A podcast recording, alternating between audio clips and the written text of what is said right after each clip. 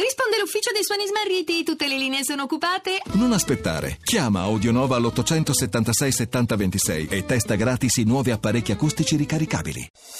Voci del mattino. È passato un anno dalla morte del grande campione di pugilato Mohamed Ali, ne parliamo stamani con Andrea Bacci, giornalista e scrittore, autore di Mohamed Ali, Storia di una rivoluzione. Buongiorno Bacci. Buongiorno a voi.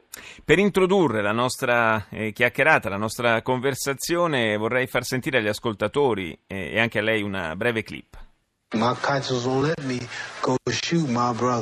La mia coscienza non mi lascia andare a sparare ai miei fratelli, a povera gente affamata che vive nel fango. Perché dovrei sparargli? Non mi hanno mai chiamato negro, non mi hanno linciato, sguinzagliato dietro i cani, derubato della mia nazionalità, non hanno stuprato mia madre o ucciso mio padre. Come potrei sparare a quella povera gente? Mettetemi pure in galera. Eh, queste erano le parole di, di Mohamed Ali quando eh, rifiutò la, la, chiamata alle armi per andare a combattere in Vietnam. L'abbiamo ricordata più che altro per sottolineare eh, come al di là del, dello sportivo, del grandissimo campione, eh, ci fosse una eh, uno spessore, diciamo, una cifra eh, umana molto marcata, molto particolare in Mohamed Ali. Quello che abbiamo ascoltato è sicuramente uno dei più grandi atti di coraggio civile del secolo scorso, perché eh, parliamoci chiaro, Mohamed Ali in quel momento era il campione del mondo dei pesi massimi, era già uno degli sportivi più famosi del mondo. Non si sa bene, non si è mai capito se perché lui era stato riformato dal servizio militare perché è considerato un mezzo stupido. Non si è mai capito perché ci fu questa riqualificazione, perché probabilmente al governo serviva carne da macello da spedire in Vietnam, però è chiaro di come lui il Vietnam l'avrebbe visto assolutamente in televisione.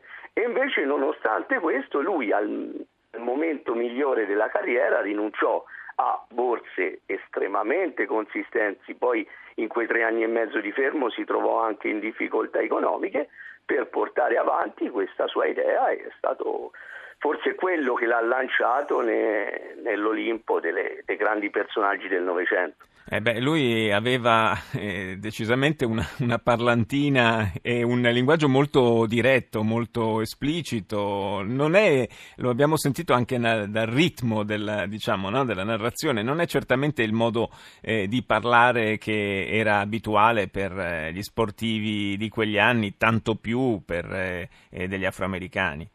Beh, io per questo infatti ho intitolato, cercando un titolo al mio libro, ovviamente mi è venuto in mente la parola rivoluzione, perché lui questo ha fatto, ha devastato quello che era l'immagine dello sportivo tipico, soprattutto del pugile, pugile classico gladiatore che si fa spaccare la faccia per dare spettacolo, con Mohamed Ali proprio si cambia assolutamente registro, poi lui eh, riuscì a capire che ehm, per far soldi, cosa di cui era estremamente sensibile, eh, si doveva creare un personaggio probabilmente diverso, più antipatico, più atipico del solito.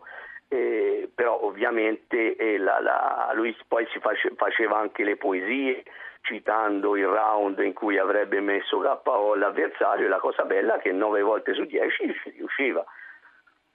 Eh, devo dire che però il, eh, le sue prese di posizione, ad esempio contro il razzismo, non sono eh, certamente eh, soltanto eh, dettate dal, dal, desiderio di costruire un personaggio, lì mi sembrano veramente, eh, mi sembra l'adesione sincera a una, a una causa. Sentiamo un'altra clip.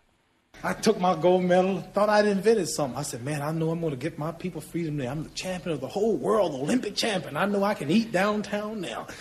In questa clip Mohamed Ali racconta, lo sentite anche in modo abbastanza concitato, di quando con grande entusiasmo decise di prendere la sua medaglia d'oro di campione olimpico, invitare una ragazza ad andare con lui in centro città a prendere un caffè, a mangiare un hot dog.